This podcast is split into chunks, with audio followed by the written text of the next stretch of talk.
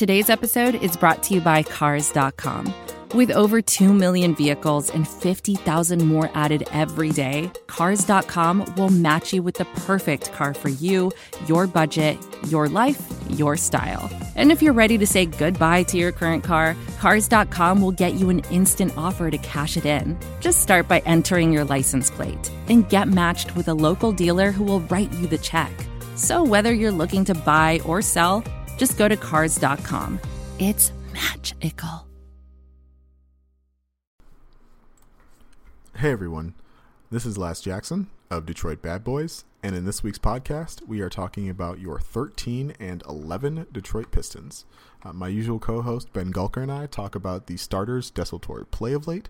We answer some of your pre show Twitter questions, and then uh, Ben proposes something interesting. Should Reggie Jackson come off the bench?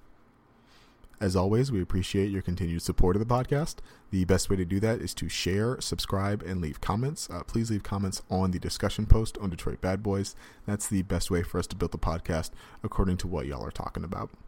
In order to do that, though, you have to be following DetroitBadBoys.com, which is something you should be doing because it's the best place on the internet for Pistons news and analysis this season. With all that said, it's time to go to work.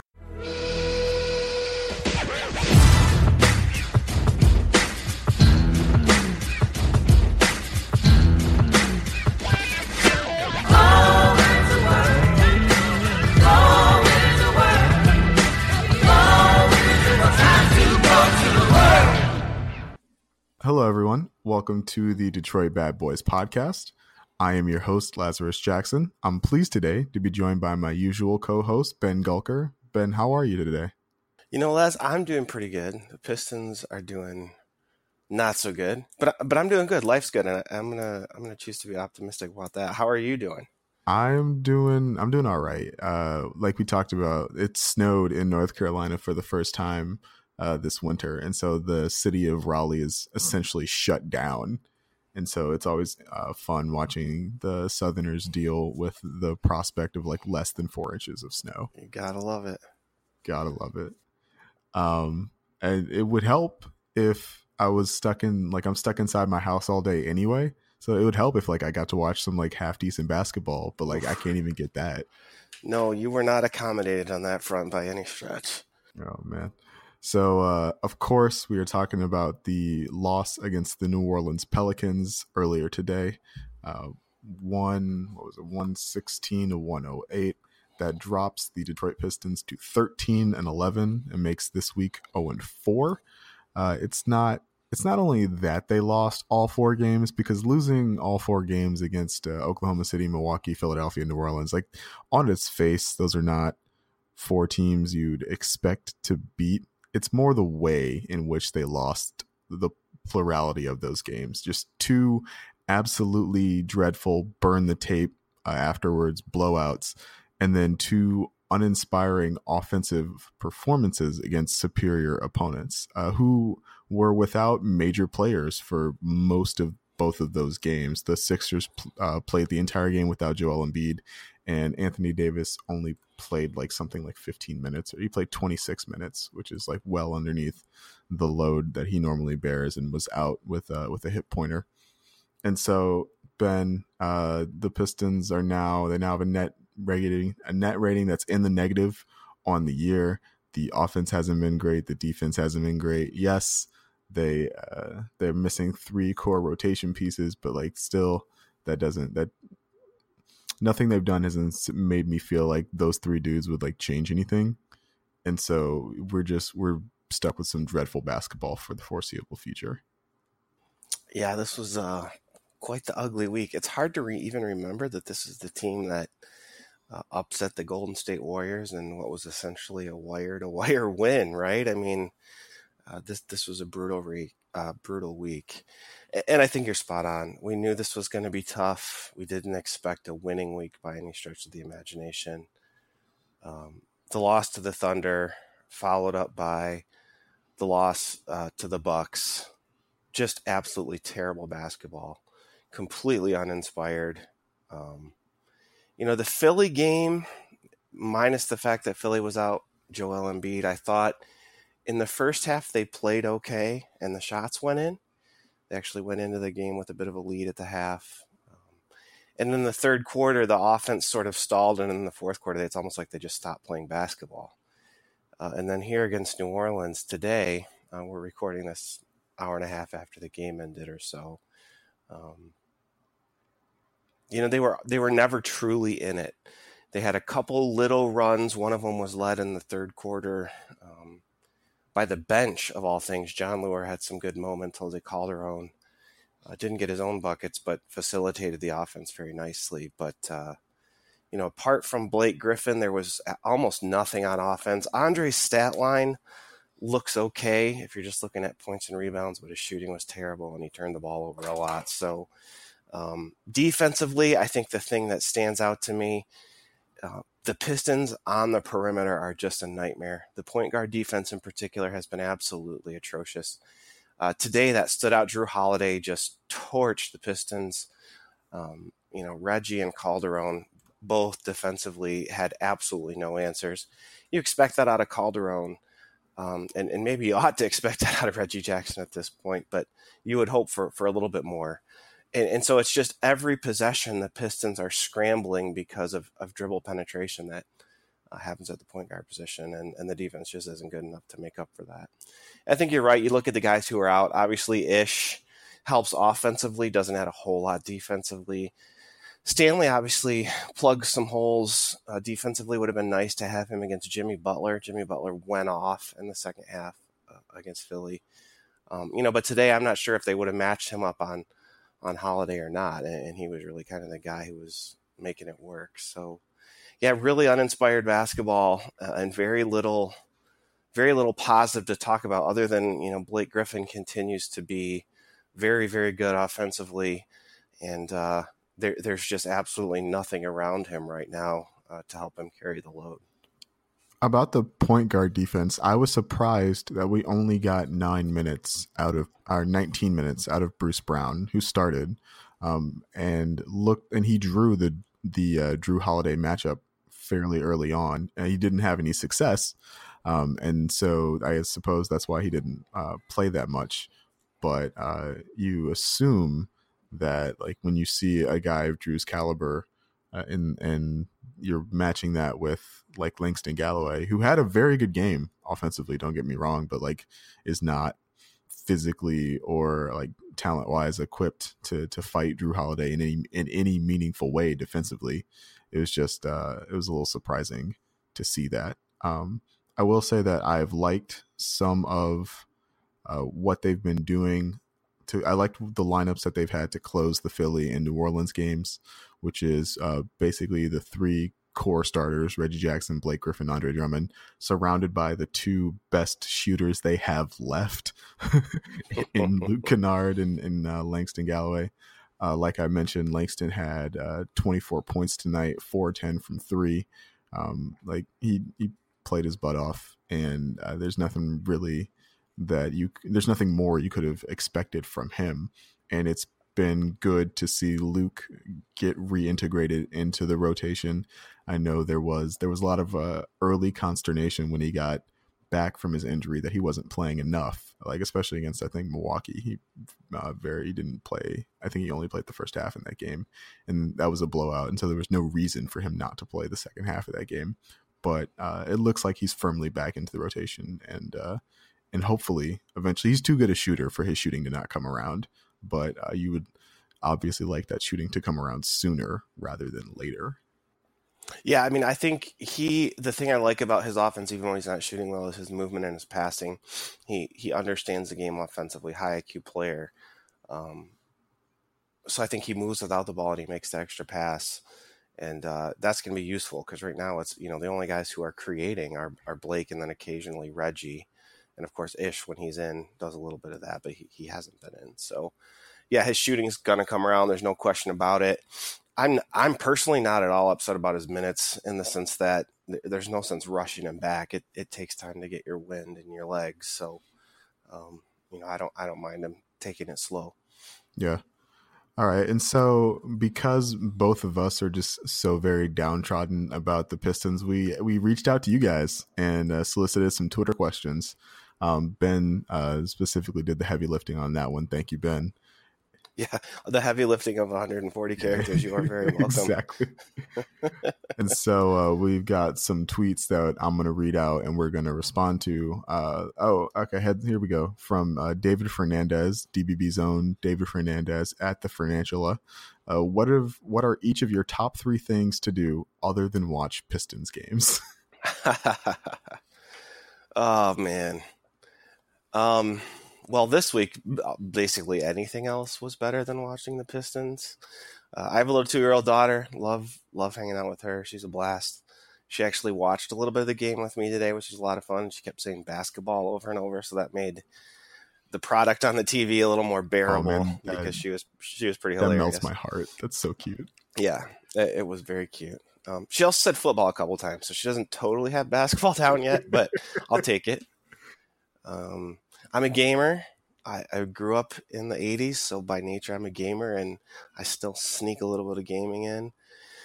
And you know, I'm I'm really satisfied and fulfilled in my career. So you know, my my career is is important to me, and that takes up a lot of my time, obviously. So you know, being a dad and husband, sneaking in the gaming and slash reading, I'll I'll say those are my two recreational things, and then being a working man. So I guess I'm a little bit more boring than you. Um, I am a husband, but not a father. I guess I'm, I'm a dog father. You got a dog? Yeah, yeah. Counts. So I, I, like to walk Wallace every now and again. It was uh, what game was it? There was one game earlier this year. Oh, you know what it was? It was the second uh, Philly game, the game where Joel Embiid shot a gajillion free throws in the first half. Yeah. Um, that game was like on at noon on a Saturday for some reason, and so after that game, I like I went outside and I walked Wallace, my dog, for like 45 full minutes, just like nice. doing literally anything else besides thinking about that game. Um, yeah. I am also a gamer. I like to uh, to get in uh, some video games. My uh, my 2K Pistons are much more successful than the uh, actual real life Pistons.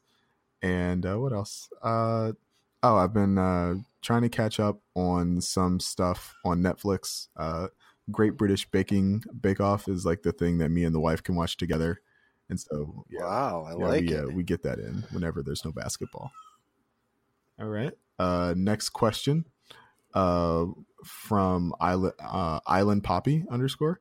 Uh, who would be our best options from the self-destructing Bulls teams? Now this is funny. Oh my! Because the Bulls lost their game against Boston by like 50 points, and apparently are not very happy with the coaching change that they've recently undergone. And so, you know, maybe the front office decides to sell off some of these pieces. So, Ben, uh, do you have any interest in anybody from the Bulls? I had to look up who is on the roster because other than like their top couple guys, like, I mean, who do they even have? Um, geez, of course, obviously Zach LaVine's fantastic, but you got to think he's untouchable. Um, I don't know. I saw someone mention that tr- Twitter thread, Kris Dunn, but he's hurt, right? If I'm not mistaken. Yeah, he is hurt right now. Yeah, he hasn't played. I think he only played a little bit this season.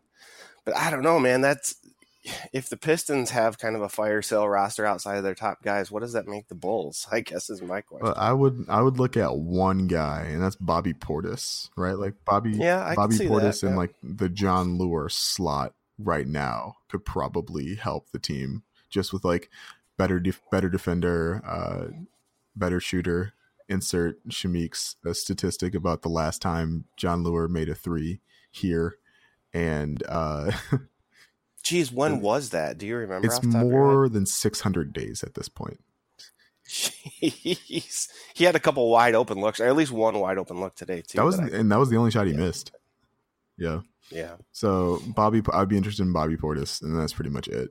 If you could uh, if you could force Chicago to like take all of your bad money, get Jabari, and then just like clear 20 million off your cap for next season, that holds some intrigue, but they would not do that. And mm, yeah. he, he probably yeah. wouldn't want that to happen, so he could stop that.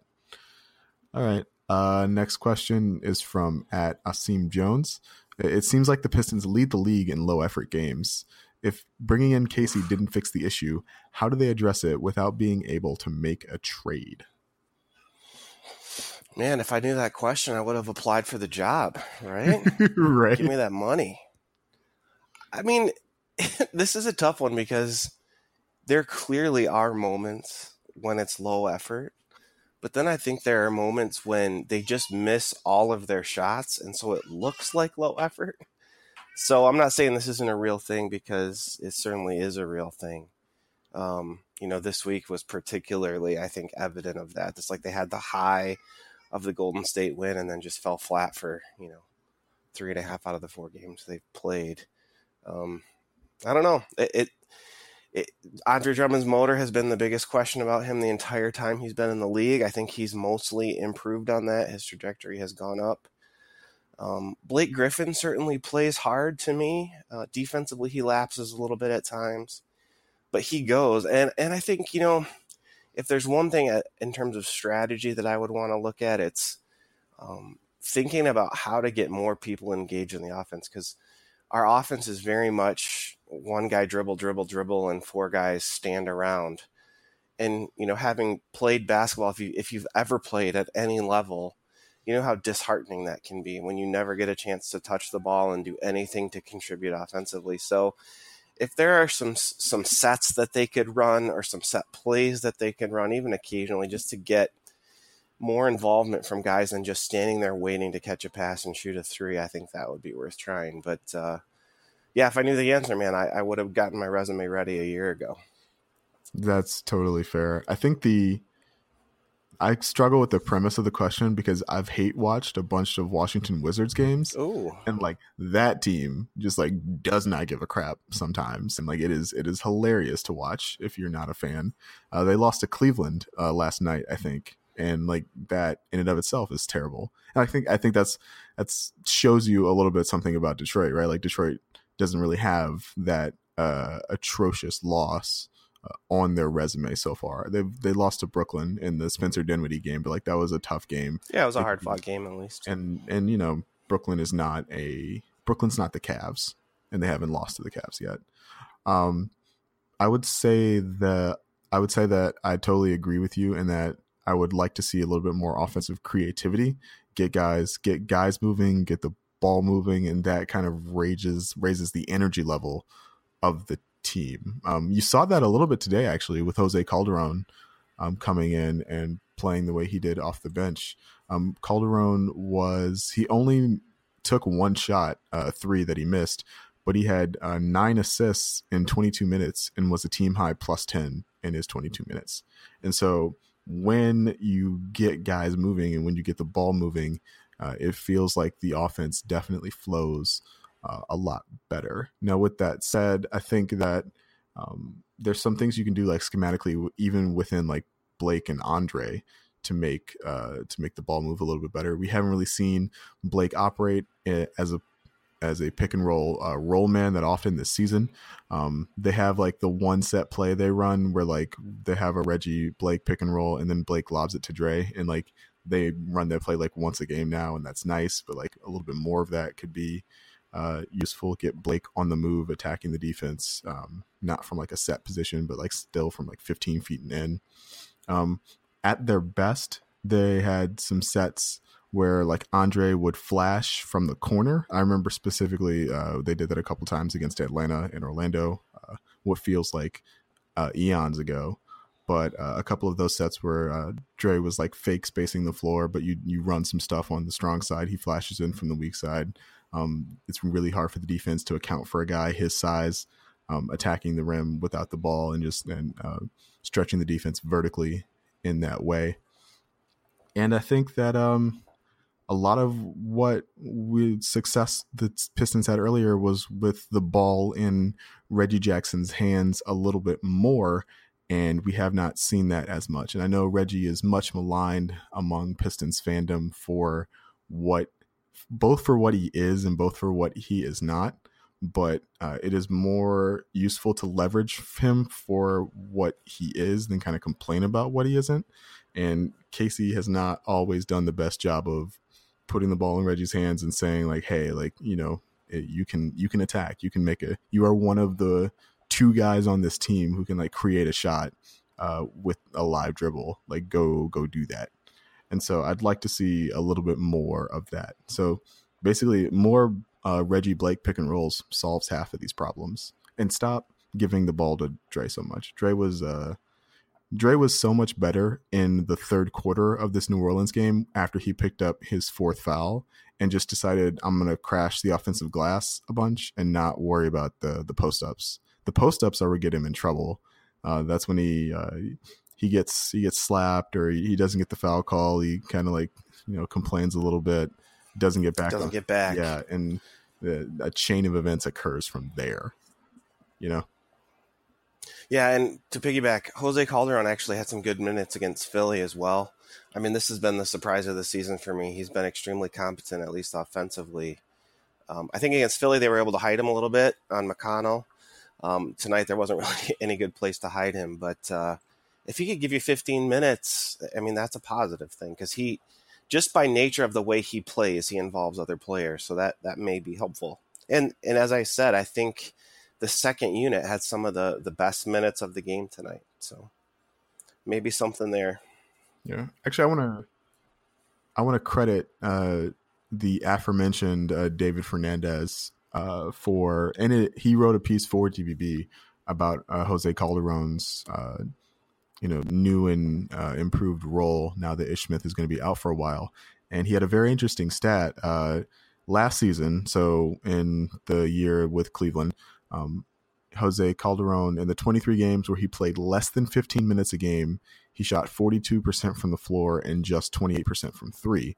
But in the games where he played more than 15 minutes, he played he shot uh, 50% from the floor and 47% from three. So it seems like Jose is the type of guy who needs to uh, play more minutes to get in a rhythm and get in a feel with how the game is going. And so maybe with this like new backup point guard role, we'll see a little bit more of that. That was evident against Philadelphia. That was evident uh, against New Orleans today. I am. I don't want to. I just as much as the next person don't want to like lean on Jose Calderon to be the engine of, of the second unit, but um, he's he's still a guy who can run a pick and roll and he makes the ball move, and like that's what you need out of a out of a second unit. All right. Uh, what was the next one? Oh, oh okay. I'm I've been dreading this one. Um, from uh, Ku Khalil NBA. Uh, I think me and uh, Joe Truck would like to know how the SS GR3 is holding up. Uh, you sunk my battleship. Yeah, the SR, the SS GR3 is. Uh, we're patching the hull right now. It's uh, we're undergoing repairs. No, I mean I think that uh, So I was pleased with the way Glenn played against Philly because he was aggressive. My thing has been like, even though he's starting, because he's not being aggressive um, in uh, looking for his shot, that uh, he's not being an he doesn't have the impact I think he could, right? Like, so he was brought in to like make open threes and like crash the glass and like take two dribbles and like penetrate a defense. And right now, what you see him do uh, far too often, or you want him to take like two like north south dribbles, and what you see far too often is him taking two like lateral dribbles to not to penetrate the defense, but to like get a better angle on a Blake post up or something. And so I would just like to see him be more aggressive. Uh, I think he has the athleticism to do stuff like that. I, I know his ball handling is not quite where he'd like it to be and so there's a little bit of that element but um like if like if in if you play uh, roughly the same minutes as Bruce Brown and Bruce Brown has 7 shots and you only have 2 shots like that's not that's not what they brought you in for right like he should be he should be more aggressive in his short minutes yeah, to me, he looked. He just looks super tentative. That's maybe another way of saying what you did. That he doesn't look aggressive. He looks like he's playing to avoid mistakes rather than to create something positive. Um, you know, I as everyone knows, I've watched a lot of him. I watched him, you know, I watched his teams in Michigan probably more than I've watched any college basketball team since the Fab Five, and um, I think he's got untapped resources the Pistons can use. I've mentioned his ability to move on the baseline. I think sneaking him along the baseline for lobs is still an option. Um, but the shot is not falling, and I think as long as that's the case, he's going to have a short leash. Um, for whatever reason, since moving to the starting lineup, he's basically settled into that like 15 to 18 minutes a game. Um, I, I don't know if Casey is doing that on purpose or if it's a response to him not shooting the ball particularly well. Um, it would be nice to see, you know, a few games where he doesn't have to worry about making mistakes. He knows he's going to get his 20 minutes and see if that opens things up for him. You mentioned Bruce Brown. Um, sort of surprising. I feel like he's de- he's developing actually a little bit more offensively than I would have expected uh, around the rim, and he's even knocked down some shots. So, yeah, GR three not panning out as we'd hoped. Still a long season, still time to right that ship. Um, but Bruce Brown has has given some decent minutes. So uh, for a second round pick, I think they have to be happy with what they've gotten from him. No, definitely, and that's and that's uh, like exemplary of what the and the type of shots Bruce Brown is taking are the type of shots I expected mm-hmm. Glenn to to also take. Right, like we've seen Bruce just kind of put his head down, take uh, a couple dribbles, and like get all the way to the rim and put up shots that uh, don't go in, but clear the way for Andre Drummond to attack the offensive glass. Right, the the Kobe assists. Um, we've seen like recently in the Philly and New Orleans game, we've seen Bruce Brown hit some wide open corner yep, threes. Absolutely. I don't know how I don't know how long that is going to uh, last, and I don't know how much you should rely on that as an offensive strategy. But like, if he's going to do that, that definitely helps the the second unit and the starters uh, a lot um, with with the offense. Yeah, and I mean, if he's going to play more than twenty minutes a game as he's been playing, he's got to take that shot. So um, the fact that a few of them have gone in is a positive because he, he can't not take that because then it becomes four on five. He's got to shoot the basketball when he's open. Definitely. Definitely. All right. Uh, last one uh, again from Island Poppy. At this point, we trade for Wall. Terrible handicap contract, but four years of Wall and Blake with some Andre might not be all that bad. I still, this is just, this frustrates me to no end because again, I've hate watched a bunch of Wizards games, and like John Wall is very talented and uh, still, when he wants to be, can still be like an all star level level player. But he wants to very, very rarely nowadays. And if you guys like don't like the desultory way that Reggie Jackson just like dribbles the air out of the ball and like doesn't play any defense, like you will hate John Wall. he does the exact same thing for twice the price. Yeah, hold on. I got to get my dictionary out real quick. I heard a word in there I didn't recognize. Desultory. I like that. Desultory. That's a fantastic podcast word. So shout outs to Laz. Yeah, man. Uh, John Wall. Ooh. So um, I don't want to hate on the person who asked the question because I appreciate the question, but I am not a believer in John Wall. I think you're exactly right, Laz. It's he's the kind of frustratingly talented player who, you know, apart from maybe a season or two, has never really put it all together. Um, you know, he's got a lot of things he could blame if he wanted to. He's been hurt. There's been coaching changes, etc.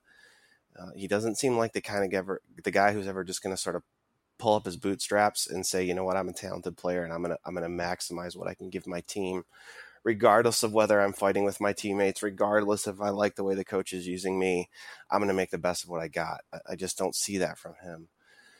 And uh, you know, given the state of the Pistons right now, um, you know they're not playing well. So I'm not sure what adding um, that sort of attitude to the mix would really do. He doesn't strike me as a leader. He doesn't strike me as the kind of guy who goes out there and says, "Hey, you know, follow my lead." Um, Blake has has been doing that to whether or not everyone's following him is a good question. I I just don't know how uh, how Wall's personality would fit with that. I think the the desire to like make such a big splashy trade is exemplary of the knowledge that like this team is not a championship contender. This team, um, if everyone stays healthy, is probably going to make the playoffs, dis- despite how bad everything looks right now. Um, like Charlotte is still like I think like a game under 500 or something, and uh, Miami still looks bad, and Washington is looking better but still not good and could fall apart at any moment. And so like they're probably going to make the playoffs, but they're not going to do much more than that. And I think fans would would definitely like to to make more of a statement to to be in, in championship contention to be in like eastern conference final uh contention but I, I don't think that's i think that's realistic and i think that's like a hard thing to let go uh, for a lot of people and so, but like the John Wall question kind of leads me to another thing that I've seen, which is like, you know, who can we trade? Like, I know it's like we can't get Wall. Okay, we can't get like a guy like Otto Porter. Like, what are some like smaller names that we could do that would like make this team better? I know uh, Vince Ellis of the uh, the Free Press, who's been on this podcast, uh, mentioned that the Pistons had interest in uh, Damyean Dotson of the New York Knicks, who's like a, six eight wing who uh, has been playing really well under David Fizdale and and um, still not a guy who could like create his own shot. More much more of like a Reggie Bullock type, but a, a better shooter and a guy with some length. So like that that could be interesting. Um, you've seen I've seen uh, like Josh Jackson has definitely fallen out of favor in Phoenix. Um, Jackson, of course, is uh, from Michigan. Uh, was going to go to Michigan State before uh, some some stuff happened that uh, yeah, I don't think you're supposed to talk about on, on podcasts. But uh, is you know shooting uh, has a true shooting percentage of like under fifty percent on the year, which is really really bad. But was the number four pick like less than two years ago, and so there's a lot of potential there. Um, uh, who, there was like one more name that I was thinking of, but the Pistons kind of need like their version of like a MarShon Brooks or like a Jamal Crawford, but like much much younger. Just a guy who I think Crawford's forty five, right? I mean, he's he is so old. Yeah, but like just a guard or a forward or somebody who can. Uh, some way you can create a, a shot that does not involve like a Blake Griffin post up or like the the defense being the defense scrambling itself in some way, you know? I totally agree. I mean, I'm not a trade guru, so I'm the wrong guy to ask this question if it's a trade, but this is going to sound nuts, and it even sounds nuts when I think about it, but would Reggie Jackson just be better suited to the second unit? I mean, fundamentally, this roster has a problem in that Blake Griffin, Andre Drummond, and Reggie Jackson just don't seem to make much sense. And, you know, we're clearly seeing Reggie struggle mightily um, without the ball in his hands. And if if he's going to start, that means the bulk of his minutes are going to come with Blake Griffin. Um, wouldn't it make more sense to bring him off the bench and give him, you know, those 15 to 18 minutes leading the second unit? You know, if it were me, I would I would give that some serious thought. I mean, you sort of put yourself in the situation where you have to ask the question, okay, is, is can Jose Calderon hold his own against starting point guards? And that's not an easy question to deal with. But uh, when Ish gets healthy, Ish seems to work a little better with Blake. So my thought is, you know, philosophically and fundamentally, you're you're stuck with these three three guys. You're probably not going to get value back for Reggie Jackson because of his injury history and recent play if you're going to maximize the skills that he does have, right? Instead of complaining about what he doesn't have, as you mentioned, why not just give him the ball and let him run the second unit and uh, and see what happens? Because I, I really feel like the way that they're using him now is the the worst possible way to use him, and I think that's hurting him and it, the offense. Man, the offense is so easy to defend because you know, 80% of the time when Blake Griffin is on the floor, it's just give the ball to Blake and then everyone else stand around. They, they need a different option, and, and maybe a, a shuffle like that would make some sense. I think that is a that is a hard pitch to a guy who was brought into Detroit to like be the the point guard of the future, a guy who is you know how we've learned um, from over the years is uh is very prideful. Yeah. Um, a guy who uh, has done everything the coaching staff has asked of him so far this season. Um, I think that's a hard sell, but uh, like philosophically, uh, if this were like NBA 2K and I don't have to worry about you know staring him in the face after games in the locker room, like yeah, I, I think that's something I could definitely uh, be willing to experiment with. I know I think he would appreciate it too, right? Like he wants the ball in his hands. He wants to attack in the pick and roll. And uh, that's something that he does not get the opportunity to do as much uh, with the starting lineup. Now, I think before you try something that drastic, maybe just, you know, run some more pick and rolls with him instead of uh, leaning so heavily on on Blake post ups for your offense. Maybe that that's like a less drastic change that you could try, but at the same time, I totally get like philosophically where you're coming from, and that would be that would be interesting. Um, I would think you you would need probably.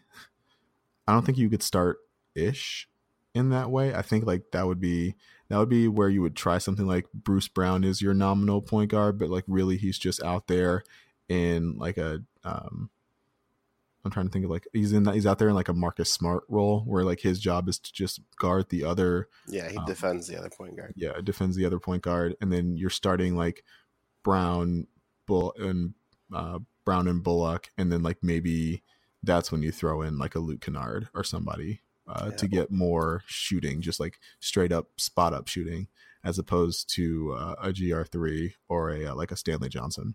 Um, I will say when Stanley gets healthy, I don't know how like a Stanley Reggie led bench would look. Stanley wants the ball in his hands, and um, his shooting has regressed a little bit from like the week long stretch when uh, he could do no wrong. But uh, you know he he's still much better and more confident offensively with the ball in his hands, um, and, and in transition. And if Reggie Jackson's on the court, I don't know how much of that you uh, you get. You know, Yeah. No, I hear that. They they've got and that's kind of what I mean. They have these fundamental roster challenges. There's you know, there there is a lack of of really good talent. They've got guys who are average and better than average, but then they've also got guys who don't necessarily fit and it it's not a super easy solution. You know, another thing you could try is maybe Reggie is the first guy out, you know, 5 or 6 minutes in and then you play his longer stretch you know, he comes in to close out the first quarter when Blake goes out or something like. I, I would just do something to try to get those two um, playing on on opposite lineups as much as I could because I I don't know it's it's just not working. It's just not working. No, I don't. I don't disagree with you, and I think that um, things uh, clearly do need to change. But as always, my train, my changes are my proposed changes are just a little bit more moderate uh, than the crowds. No, but I mean you're right. Like, I, could we count on one hand the number of times that you could you could even remember a Reggie Jackson Blake Griffin pick and roll? Like, I can't even Well, no, I, can't even count five times in the last week that I remember that even happening. Well, no, I can remember them very vividly because they're so rare. They're so few. yeah. yeah uh so like that's that's what makes the difference to me. And so yeah we'll i that'll that's an interesting like philosophical question that we'll have to see how dwane casey handles. And you know so far i have been it was much easier for me to accept the weird uh, idiosyncrasies of dwane casey like when the team was winning. And now that now that they're losing they sound like nitpicks but like they've this is the same questions we've had like the entire time right hmm about Yeah. about the drop coverage, about the uh, the creativity of the offense or lack thereof, um, about the uh, certain guys being uh, in certain lineups together, uh, certain lineup configurations. You you wonder like what like statistically or numerically he's like looking at, but uh, you know I ultimately like it's I still have faith in Dwane Casey as a creative guy who will uh, figure it out. Um, I think like like you said, Ben, the the roster does not lend itself very well to uh, creative solutions all of the time. So uh, I think that's uh, something we we need to just kind of be a little bit more patient with. Uh, so the Pistons play Philadelphia. They play at Philadelphia tomorrow. Oof, Philly. Oh, good. yeah, I know, right? Philly on. And Embiid will probably be back, right? yeah, he'll be back for that one. That, that's what I recall. Yeah. Oof. And then they play uh, at Charlotte later this week, and then they play Boston at home. Boston, of course, just beat Chicago by like 50 and is figuring some stuff out on offense. Um, ben, are the uh, Pistons going to be under 500 when uh, we record this podcast next week? The odds are good. I, I don't like that schedule. I mean, Philly, obviously, we know what those challenges are. Point guard defense, I mean, Kemba Walker is going to eat us for lunch. And then uh, Boston's just better. I mean, struggles aside, they're just they're just a pretty good team who's underperformed. So, yeah, it, it's looking like sub 500 a week from now when we talk. Laz, what do you think?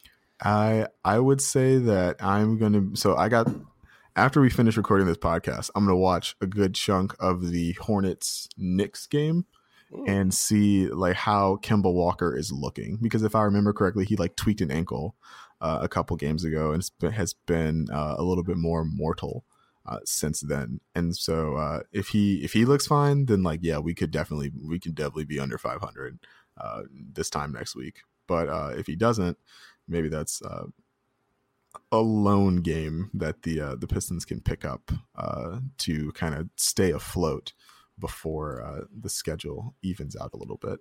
Um, and like it goes like this for another couple weeks after Boston. Yeah, uh, we have Milwaukee again uh, at Minnesota. Minnesota traded away Jimmy Butler and became a defensive juggernaut. I don't know how that goes, but so it does. Uh, they play at Charlotte again, again, and then uh, two days before Christmas they play Atlanta at home, and that'll be a, a welcome salve.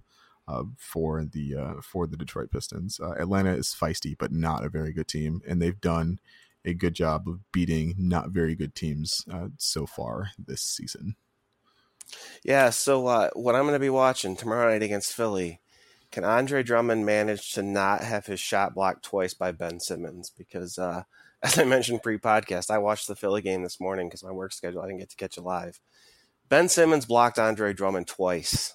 We don't need Ben Simmons and Joel Embiid in Dre's head. He's got to he's got to be a little bit stronger than that. Yeah, I will. I will be looking to see if Joel Embiid gets the uh, gets the favorable treatment um, from the referees that he got the uh, last time he played against Oof. the Pistons. This will be this will be the fourth time those two teams have played uh, before January, before December fifteenth. Like, yeah, at least we don't have to see them anymore. Strange schedule. Very very weird schedule, and a, a, ostensibly like an easy schedule, although it doesn't uh, we're still like in the bottom like third of the league and far like as far as like strength of schedule goes. Yeah. Um, and that's what I mean by like easy, quote unquote. Mm-hmm. But it's mm-hmm. been it's been a weird uh, it's been a weird uh, two weeks for the Pistons. All right, Ben. Um, thanks for thanks for shouting out the podcast on Twitter. Uh, how can people yeah. uh, follow us and ask us questions about uh, what guys we should or shouldn't trade, or who should or should not come off the bench, or or anything else about the, uh, Detroit Pistons. Yeah, you can always hit me up on Twitter. Thanks to those of you who ask questions. We should do that more often. I mean, it's it's fun to hear what the listeners are are talking about. So uh, at BR Gulker on Twitter. I'm not as active on the blog as I once was. I used to be like prolific as a commenter, but uh, life gets busy. So Twitter's a good place to start, and I hop in the blog comments when I get a chance. Yeah, and of course you can uh, always follow me on Twitter at Laz Chance. That's at L A Z C H A N C E. Uh, I also I need to comment more, but uh, the I feel like I'm repeating. I repeat myself so often on uh, on the blog, and like that that's something that holds me back from commenting um, probably as much as I should. But I'll try and work on that. I'll try and come up with some new, more creative stuff for you guys to uh to read on my end. Um, this has been the Detroit Bad Boys podcast. Thanks so much for coming on, Ben, and uh, we'll see you guys next week.